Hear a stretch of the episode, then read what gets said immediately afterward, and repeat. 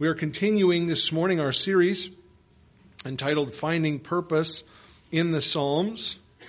Uh, and my goal this morning uh, is to finish uh, Psalm 78. I made a mistake though, and I'm sorry. I asked you to turn to Psalm 78. Instead, let me ask you to turn to Genesis 49. Okay, Genesis 49. And uh, that was my mistake.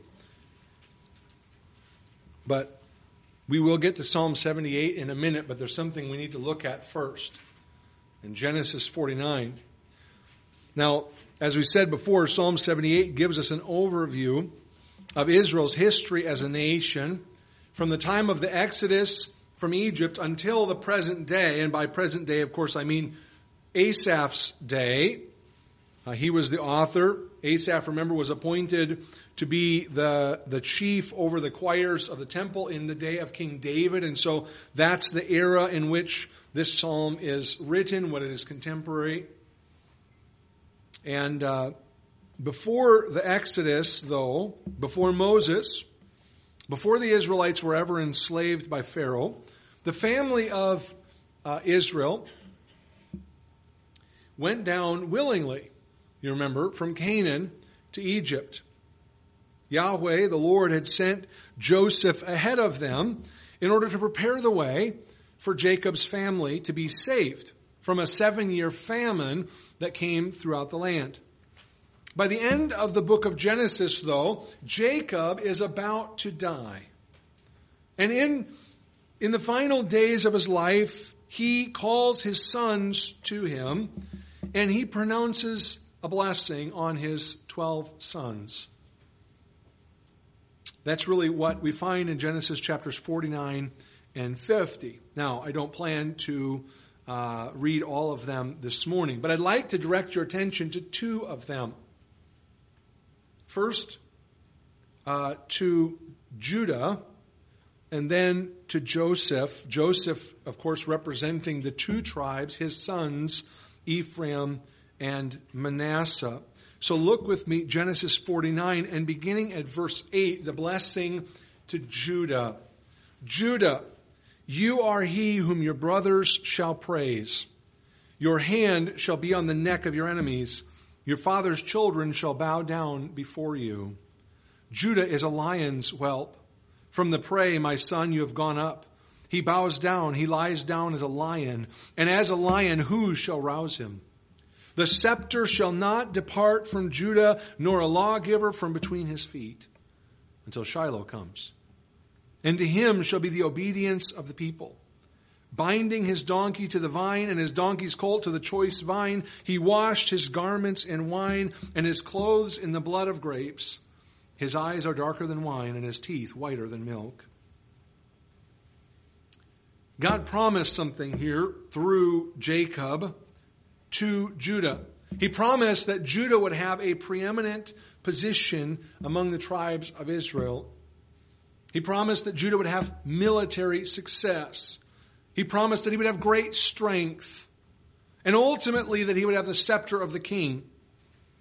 In other words, it was God's plan that the kings of Israel would come from the tribe of Judah, that he would execute justice and judgment in the land. But I want to direct your attention as well to what, uh, what the Lord said concerning Ephraim and Manasseh, the sons of Joseph. Verse 22 of that same chapter.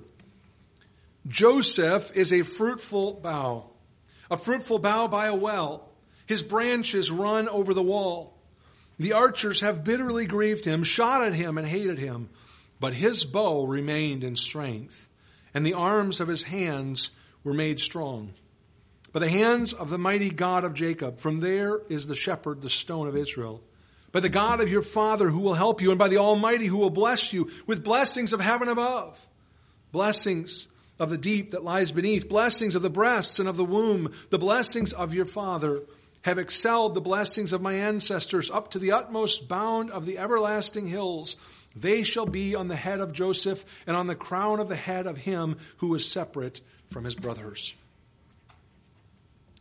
Joseph was to be fruitful. This means here that he is to have many children, a sign of great blessing from God. He's to remain strong in spite of the attacks that he would endure. But notice here the source of his strength. It's not his abundant offspring. You see, normally, and especially in ancient times, nations and peoples would rise in strength and rise in power by having many children and having many descendants. But that's not the source of his strength. According to these verses we read, it would be by the hands of the mighty God of Jacob, and by God your Father who will help you, and by the Almighty who will bless you. What we have here is we have these promises promises to Judah, promises to Ephraim and Manasseh through Joseph.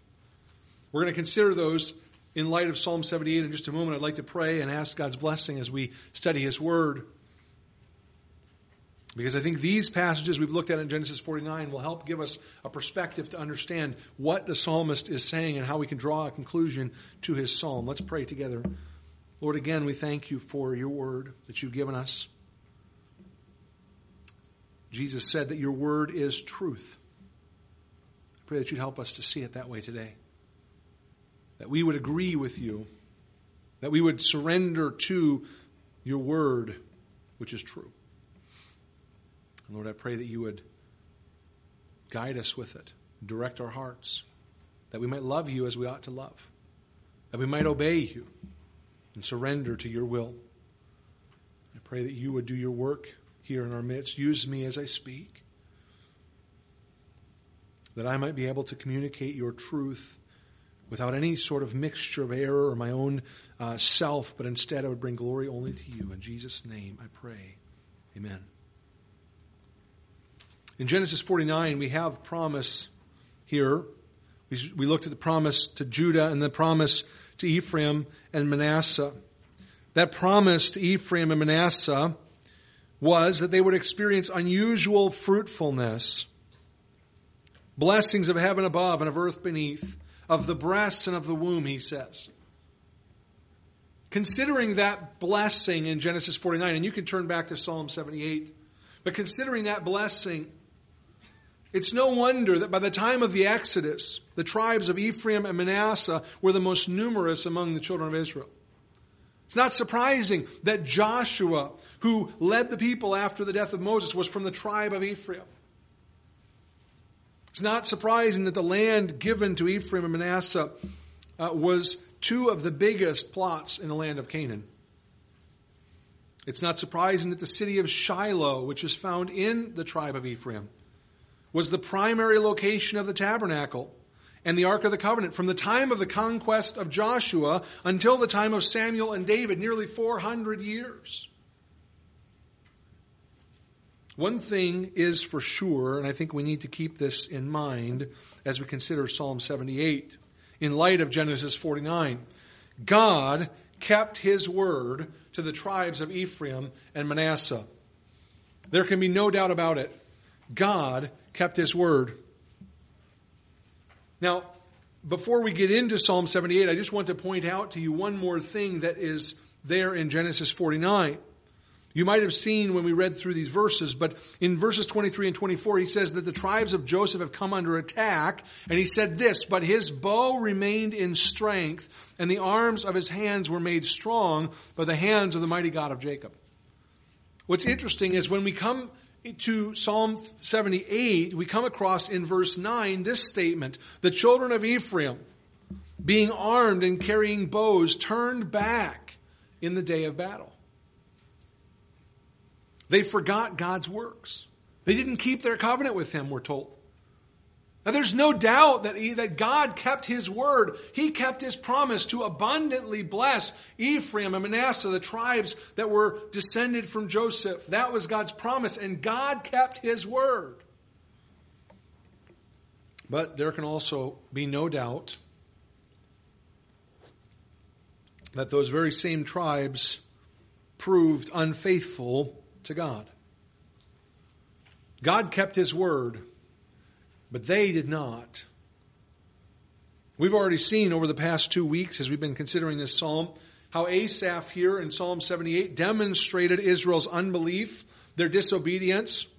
He cataloged their, their doubting and their complaining through the years of the wandering in the wilderness. He talked about how, uh, how Yahweh consumed their lives in worthlessness and in worry. That entire generation that came out of Egypt, with the exception of just two men, Joshua and Caleb, died in the wilderness.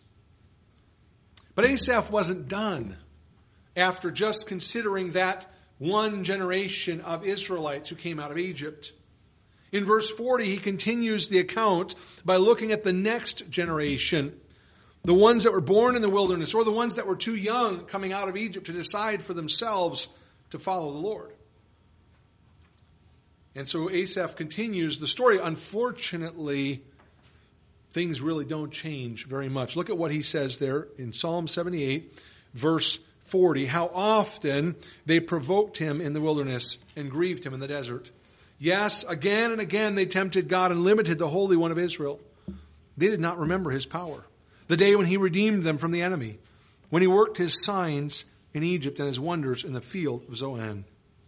You see, all through the years in the wilderness, first one generation and then the next, put God to the test. They provoked him, they grieved him. And he uses the same terms here to describe their failure. He says there uh, in, in verse 42, they did not remember his power. It's exactly what he said of the previous generation. Yahweh had done signs and wonders in Egypt and had continued to do them in the years since. And yet they forgot his works. They doubted his love. They questioned his power.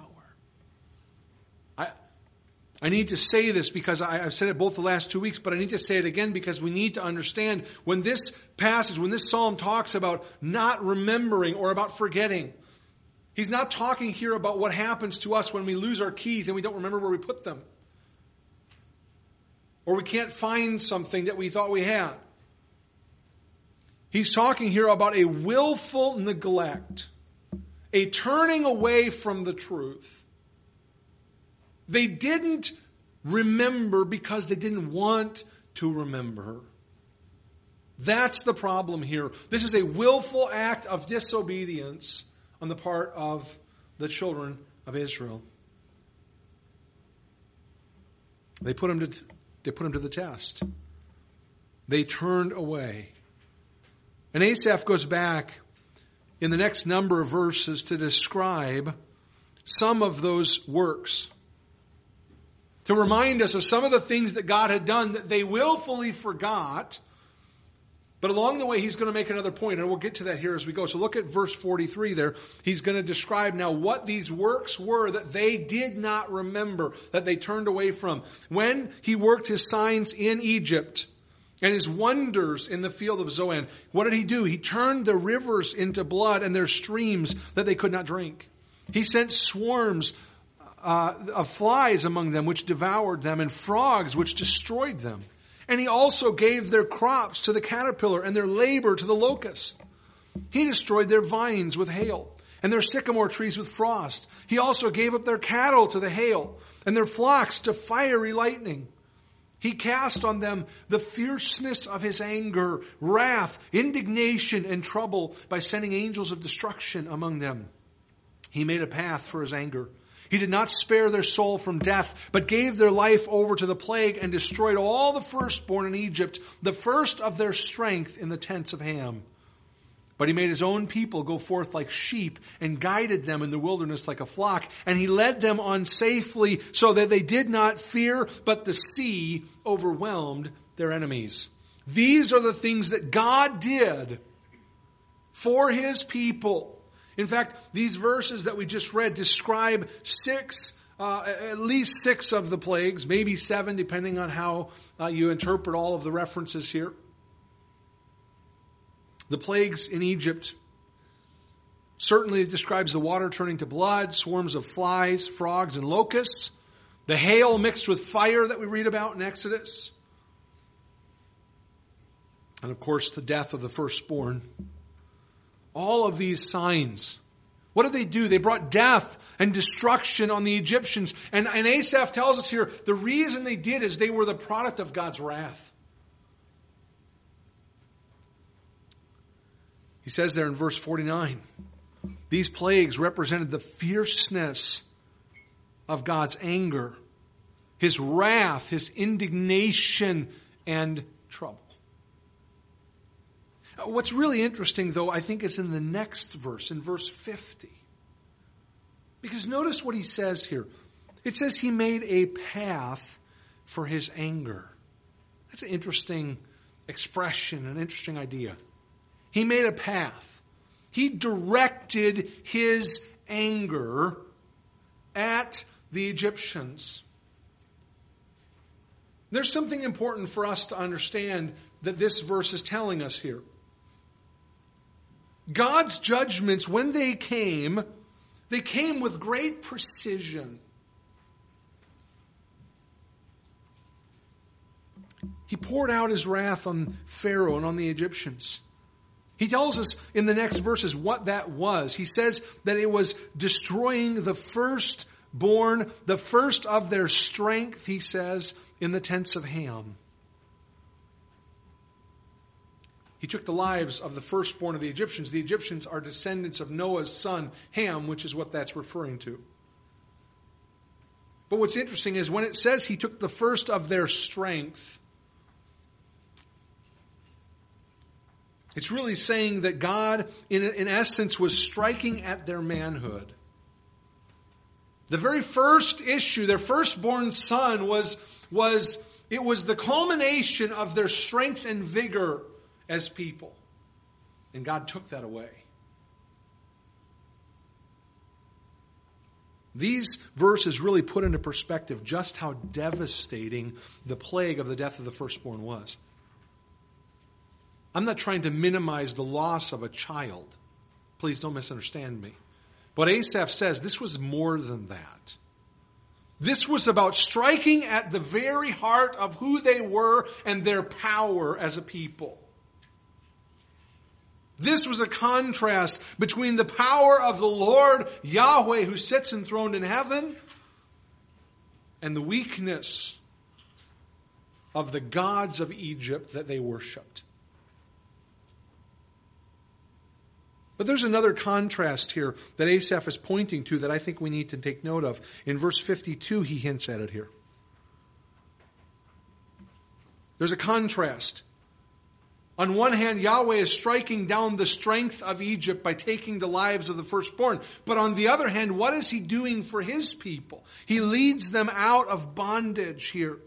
In verse 52, he describes it as guiding them like a flock. God is their shepherd. He's leading his sheep. That's what he says he did there.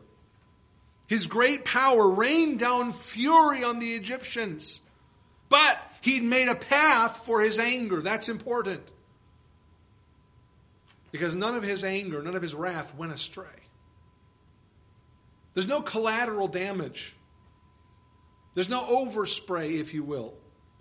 Just a precision strike of wrath and judgment going right to the heart of Pharaoh's pride. It's interesting. I was thinking about the, the U.S. military. Our military is very strong. And uh, and and really it's amazing to see some of the things that our uh, our U.S. servicemen and women are able to do uh, with their training and the technology and the equipment that we've given them.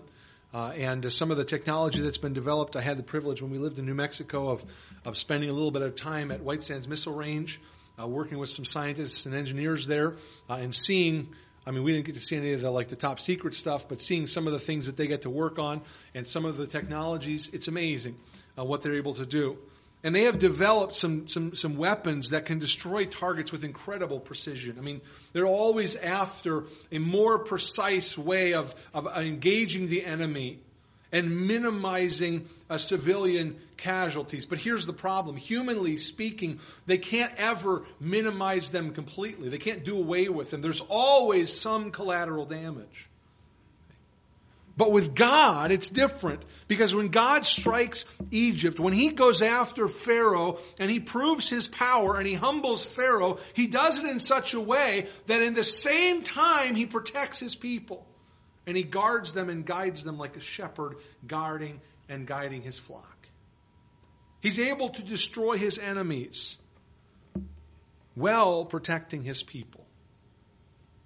That's the power of God that's on display. And the people here, Asaph is reminding us, reminding the people of his generation that yes, God poured out his wrath and his fury on Pharaoh and destroyed him. But remember, when he did that, he didn't strike you by mistake. He made a path for his anger and he only struck them. He delivered you. You see, that's important to contrast, to remember that even when God was exercising wrath and judgment, he was being merciful to his people. And yet they've forgotten. They've willfully turned away from that truth, that reality. Now, as I said earlier, Asaph is moving forward in time. He's looking beyond that first generation. So he quickly moves to their children and he talks about the, the entrance into the promised land and the conquest, verses 54 and 55. He says this, He brought them to his holy border, this mountain which his right hand had acquired. He's speaking here of the land of Canaan. Verse 55, he also drove out the nations before them. He allotted them an inheritance by survey and made the tribes of Israel dwell in their tents. This is really astounding. See how God blessed his people.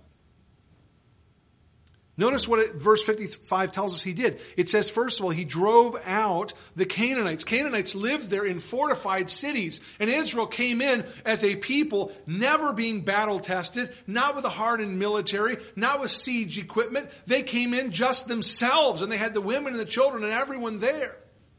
That was not how you fought a war.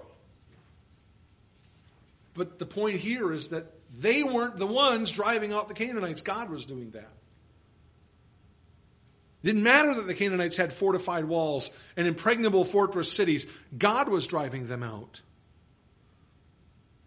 And then notice what he did after he drove them out. He allotted them an inheritance by survey. This is important. Nobody was overlooked in Israel. When the people came into the land, every family got their inheritance as God had promised.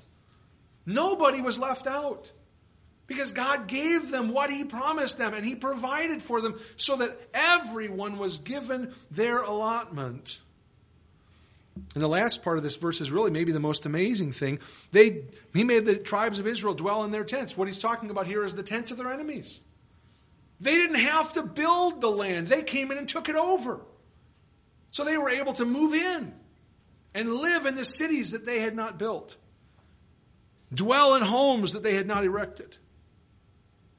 They were able to take over the fortifications of their enemies. That was God's doing. This was how God blessed the people. He brought them into the land and He gave them the land of Canaan. we might expect that the Israelites, after having come into the land of promise, defeating every foe, now that they would settle down, they would worship God, they would train their children to love and serve the Lord who had been so good to them.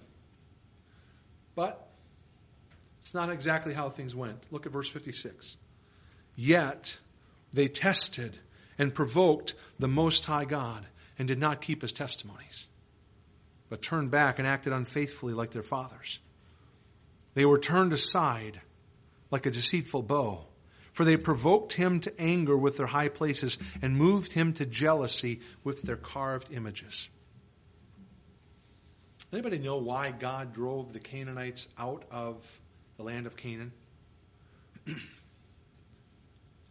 they may know why God told the Israelites that you give the Canaanites this ultimatum leave or die? That was all that was the only choice. Leave or die. Because if you don't leave, we're going to drive you out. We're going to destroy you. You ever wonder why God gave them that? Do you, do, does anybody know? Well, this wasn't a land dispute. It wasn't like the Israelites said, "Hey, this land really belongs to us. You got to leave. You're, you know, you're squatting here, and these are really our lands. We're going to just, you know, we're going to evict you." That wasn't the situation. The Canaanites had lived here before and, and, and owned this land and had for centuries before the Israelites ever came along, before the Israelites were even a nation. The Canaanites already owned this land. They had prior claim here. So it wasn't a land dispute. the reason for it was very simple. The Canaanites were some of the most vile and wicked and filthy idolaters in the world.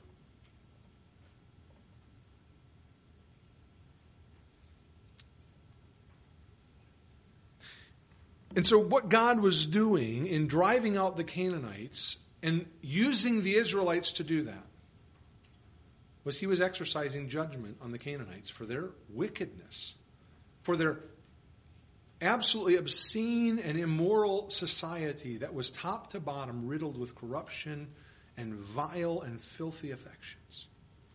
the Lord was using the Israelites to bring judgment. But then it makes you ask this question if God was sending the Israelites into Canaan to drive out the Canaanites in order to judge the Canaanites for their wickedness and their idolatry and their immorality, why then, after they had driven them out, did the Israelites turn around and begin to worship the very same gods and practice the very same acts of immorality and vile filth that so uh, corrupted the Canaanites? That's exactly what Asaph says happened here.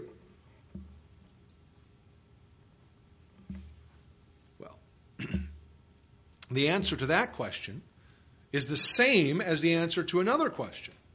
We asked this last week, or something related to this. Why did the Israelites, back in verse 20, point to the miracle of the water from the rock and then in the same sentence question whether God could provide bread and meat.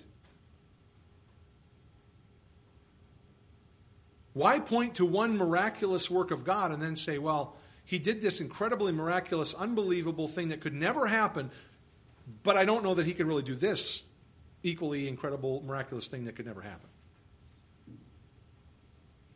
Well, the answer to that question is the same as the one I asked here.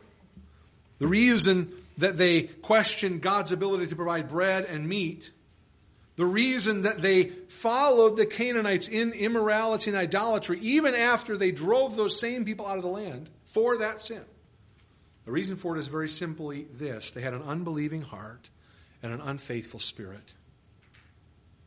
That's what we read back in verse 8. Asaph said, This was the problem with your fathers. They had hearts that were not right, and they had spirits that were not faithful. They were unbelievers. They were unfaithful to God. This is the, the evidence. This is all the evidence that we need of the corruption of man. After driving out the immoral and perverse Canaanites, they adopted the very same idols and the very same worship practices. He says here they made use of the same high places. There in verse 58. They bowed down to images, also in the same verse. He says they were turned aside like a deceitful bow. That phrase right there needs to catch our attention. Because in that phrase in verse 57, they turned aside like a deceitful bow, is very, very similar to a phrase used back in verse 9 when he talked about Ephraim turning back in the day of battle, having been armed with a bow. And then we can go all the way back to Genesis 49, what we read earlier, and see that although God had been faithful to make Ephraim prosperous and keep his word, Ephraim and all the tribes of Israel had proven faithless and disobedient. And so the theme repeats itself again. God's people turn aside. He brings judgment on them. And in this instance, Asaph is going to talk here about the judgment of God. He's, he's coming ahead in time. Now we've, we've gone from the Exodus to the wilderness to Canaan to the conquest. And now we fast forward all the way in time to come to the time of Samuel when he was a boy. And Eli was chief priest there in Shiloh at the tabernacle. And his sons Hophni and Phinehas were there uh, priests who were corrupt working there in the tabernacle. Look at verse 59. He's going to describe what happened here. When God heard this, he was furious and greatly abhorred Israel, so that he forsook the tabernacle of Shiloh, the tent he had placed among men, and delivered his strength into captivity and his glory into the enemy's hand. He also gave his people over to the sword and was furious with his inheritance. The fire consumed their young men, and their maidens were not given in marriage. Their priests fell by the sword, and their widows made no lamentation. There was a battle with the Philistines that's recorded in 1 Samuel chapter 4. If you remember, you may be familiar with this. If you remember, the children of Israel took the Ark of the Covenant out of the tabernacle there in Shiloh. They brought it to the camp of the army where they were encamped against the Philistines. And their hope was that the presence of the ark would bring God's blessing on the battle. Sadly, we realized they were simply being superstitious. And they were trying to manipulate God to do their will. There's no sense in which the people were actually humbling themselves and worshiping Yahweh, which might have resulted in victory, although, in point of fact, this was, this was part of God's plan for judgment. And it failed. Their attempt to manipulate God, as it always does. The army was defeated. The Ark of the Covenant was captured Asaph describes it here, uh, there in, uh, in, in verse 61. He speaks here about the strength being delivered into captivity and the glory of Israel into the enemy's hand. I believe he's talking there about the Ark of the Covenant being delivered into the hand of the Philistines, who took the ark and they placed it in the house of one of their gods. And that same day, Eli's two sons died in the battle. Word of that loss of the Ark of the Covenant and the death of his sons came to Eli, and when he heard of it, Bible says he fell backward off of his chair, he broke his neck, and he died. He was an old man. That same time, his daughter in law, the wife of Phineas, heard of the, the, the, the, defeat and the loss of the Ark of the Covenant and her husband's death. And she was at the time of giving birth, and she went into labor, and she died giving birth to her son. And verse 64 may be describing the death of those priests and the, the wife who makes no lamentation because as she died, she didn't cry out a lamentation for her husband's death. What she said as she died was she named her son who was had just been born, she named him Ichabod, meaning there is no glory. And she said, The glory of Yahweh has departed from Israel and the Ark of the Covenant was captured by the enemy. What a low and dark day in the history of Israel. Maybe the lowest day up to this point from the Exodus to this point. Maybe this is the lowest day in all of their history.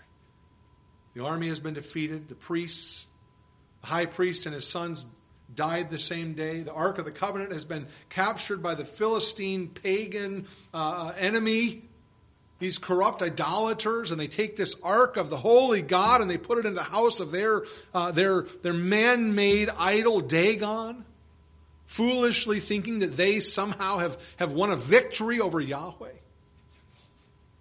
What a dark day. But even on this darkest of days, we see that God is faithful in stark contrast to the unbelief of his people. Look there at verse 65. Then the Lord awoke as from sleep. What a picture. Does God sleep? Well, Psalm 121 tells us that he who keeps Israel shall neither slumber nor sleep. No, God does not sleep. And yet Asaph says the Lord was as though he had been asleep. The, the second picture in this verse is even more striking like a mighty man who shouts because of wine. I pondered this for a little bit this week. This is an interesting thing to say. An interesting illustration to use to illustrate the actions of God. To compare God to a, a man who is drunk with wine crying out. It seems strange. I wish we had time to deal with it more. We just don't, though. The point here, though, is very clear. that even in her darkest day, Israel, though she is undeserving and unfaithful, is still the apple of God's eye. Because notice it says that he arose, he awoke as from sleep. He was like a mighty man shouting because of wine, and he beat back his enemies. He put them to a perpetual reproach. Look at verse 67. Moreover, he rejected the tent of Joseph. Here we come to the great theme of the psalm. He rejected the tent of Joseph and did not choose the tribe of Ephraim, but chose the tribe of Judah. Mount Zion, which he loved. And he built his sanctuary like the heights, like the earth which he has established forever. He also chose David, his servant, and took him from the sheepfolds, from following the ewes that had, that had young. He brought him to shepherd Jacob, his people, and Israel, his inheritance. So he shepherded them according to the integrity of his heart and guided them by the skillfulness of his hands.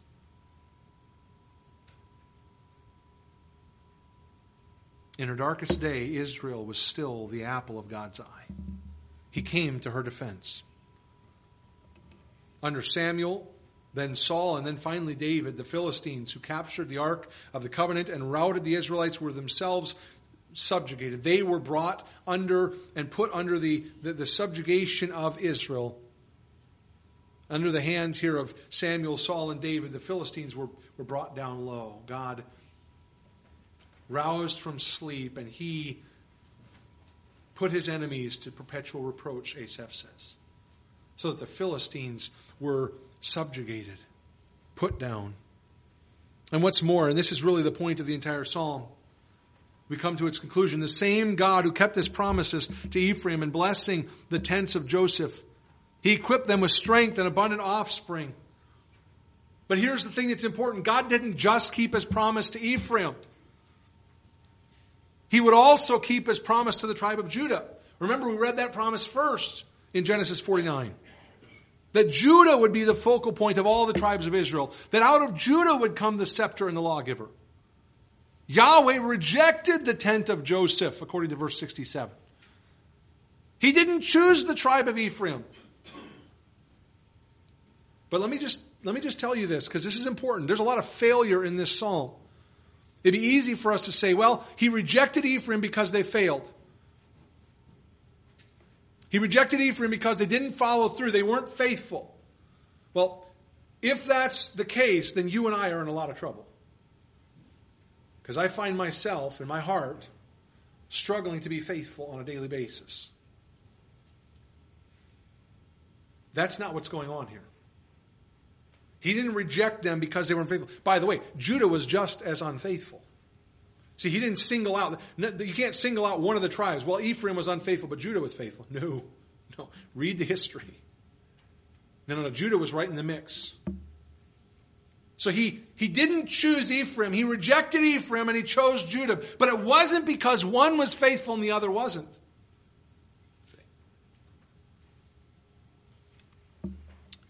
No, no, no. The Lord chose Judah and rejected Ephraim because God was faithful to keep his word. He rejected Shiloh. Look at verse 68. He rejected Shiloh. That was the, the, the, town in Ephraim where the tabernacle had been. But what did he choose in its place? He chose Jerusalem, Mount Zion here which he loved. He chose Jerusalem to be the center of Israel's worship and his dwelling. And he established his sanctuary there. But here's, get this, the only motive that, that, that we're told here for why God did that is this Mount Zion, which he loved. This wasn't because Ephraim was unfaithful and Judah was that God chose him. It's because God is a loving God. It's because God is faithful to keep his word and God is a gracious God. This is all about who God is, why God operates the way he does. It has nothing to do with you or me and our faithfulness. It has everything to do with God being God. But notice here in these last three verses, there's another choice here. He chose David. What a choice the youngest of seven brothers in a relatively obscure family from the tribe of Judah. A young man who grew up tending his father's sheep on the hillsides out, uh, outside of Bethlehem. He says here in verse 70 that he chose David, his servant, and took him from the sheepfolds and made him to be the shepherd of his people Israel.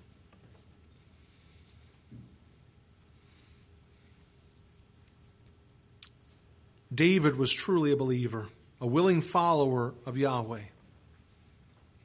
And God was pleased to fulfill his own promise to the tribes of Israel through David. Now, there's another passage of note here. I'm just going to make reference to it for sake of time. 2 Samuel chapter 7, the Lord says this of David I took you from the sheepfold, from following the sheep, to be ruler over my people, over Israel. And I have been with you wherever you have gone, and have cut off all your enemies from before you, and have made you a great name, like the name of the great men who are on the earth. And if we were to continue reading in 2 Samuel 7, we'd see that in that passage, the Lord lays out what we call the Davidic covenant, which includes the promise of the coming Messiah who was to be a descendant of David. Now, whether Asaph has all that in view here, I don't know. But it seems through the language that he uses that he may be alluding to that passage. It certainly wouldn't be out of bounds at the end of this psalm to allude to the promise of a future son of David who would shepherd God's people with integrity and great skill. Now, having said all of that, and realizing that there's about six more messages worth of material in there that I skipped, skimmed over and would have loved to have addressed, but I didn't want to take the next three months to get through this psalm. We have to come to a conclusion and ask a simple question What's the point of Psalm 78? What's the timeless truth here that we're supposed to learn and apply to our lives? Well, I think there's some things this psalm teaches us. Two things, really specifically, that I want to point to. The first is this that we, as human beings, are unrighteous and unfaithful at heart. The example of the Israelites makes this very plain. You see, in the wilderness, after all that God had done for them in Egypt, seeing miracles literally every day in the form of bread from heaven, they doubted God's goodness and they doubted God's power. And then they were in Canaan and they saw God drive out the immoral Canaanites and they were living in the very cities and homes of those people that they had driven out. And yet they adopted their same pagan worship practices and depraved customs, and they turned away from Yahweh. Our problem as people is not that we need a better education. It's not that we need more opportunities to succeed. Our problem is that we are adulterous, selfish, pagan idolaters at heart. And no amount of human effort can solve that problem.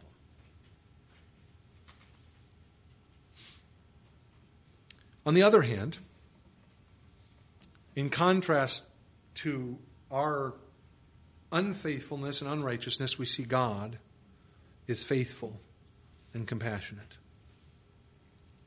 Now, when I say God is faithful, I have to, I have to explain that that means that God is faithful in everything. This includes justice. The history of Israel bears this out. When, when God's people complained and they murmured in unbelief, he punished them for their sin. He even brought plagues and death to thousands of them.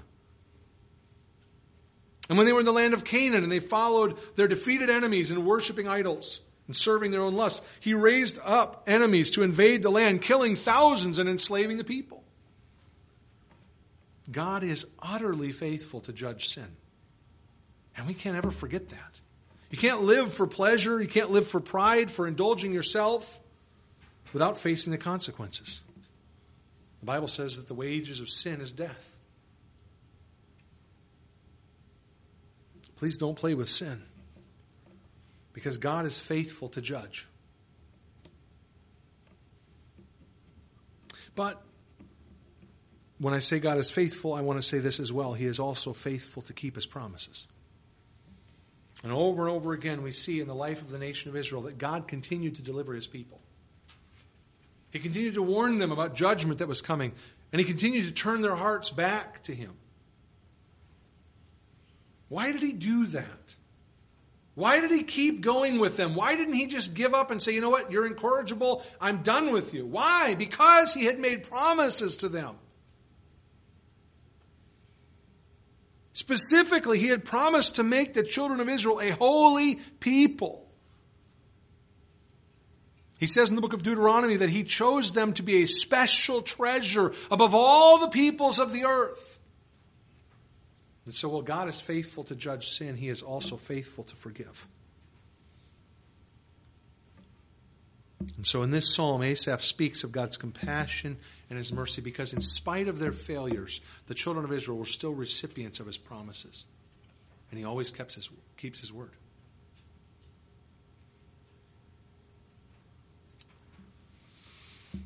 I still think it's important for us to consider this in a practical sense. I think it's imperative. I think it's vital. Let me, let me, let me say that a different way. Because it doesn't matter what I think. According to this psalm, it is vitally important that we teach our children and our grandchildren and the generations to come the things which God has done. But I have to caution you. It's not enough just to teach bare facts of the things that God has done. If there's one thing that Psalm 78 makes very clear, it's that these truths about what God has done have to be received in faith if they're going to have any significant, lasting impact. We have to believe them. We have to commit ourselves to them, to trust in them.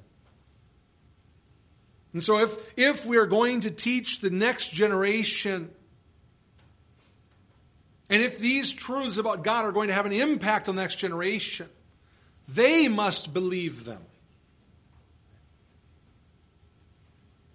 So, how do we teach these things so that younger generations will believe? This is the big question. This is the big question that you know, church growth experts are trying to figure out how do we how do we connect with the next generation? How do we teach younger people? How do we keep them from leaving our churches and going elsewhere and leaving the faith? How do we keep them here? How do we get them to understand these things? Well, I can't suggest, I can't tell you that I have some, you know, simple solution here to offer you that's going to be a, a, a guaranteed, you know, or your money back kind of thing. But let me just tell you this. I think this is important. First thing, You've got to believe. I've got to believe these truths. You see, you, you have to believe these things for yourself. Your children will not trust in Christ if they see that you don't really trust in Him. They won't believe that Jesus' death, His burial, or His resurrection matter at all. If they don't see and hear how much they matter to you. You've got to believe these things yourself. Your children won't commit their lives to following God and serving Him in the church if they don't see your commitment to obey Him and to serve Him. You have to lead the way by setting the example with your own life. That's square one, absolutely essential.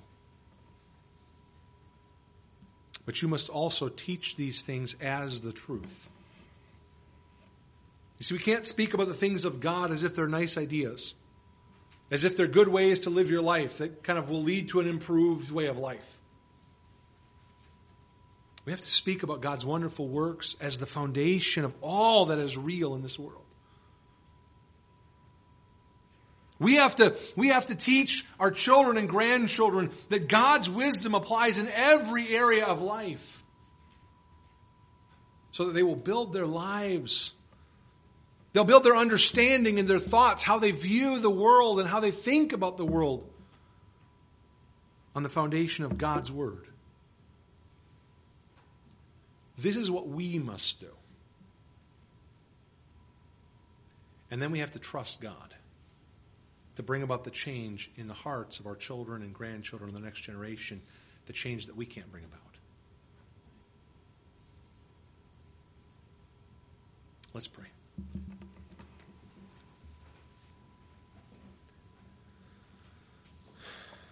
Lord, we, we realize that the history of Israel is very much the history of mankind. generation following generation into unbelief, into disobedience, into apostasy, into sin and immorality, death and destruction. We see it even in our own society. We see it in even our own lives, in our churches, in our own families. That when we turn away from you, we bring upon ourselves judgment and destruction and pain and suffering. And oh Lord, we are so prone to wander. And yet, in the midst of our unfaithfulness, you are always faithful. You keep your word. And you judge sin. I pray that you would help us to commit ourselves completely and totally to believe these truths, to live according to these principles, and then to teach them to the next generation. Not just as helpful facts or nice ideas, but as, as fundamental truths upon which to build our lives. And we'll trust you. We'll trust you to lead each of our children, our grandchildren, into faith according to your will and your time. Not with our efforts or not with not based on our desires, but based on you and your love. And I pray that you'd help us to trust you in that. Give us strength to obey, to believe, and then to teach these truths to those who come after us. Never to give up and never to quit until we're called home. Pray that you would Glorify yourself in us in these things. In Jesus' name, amen.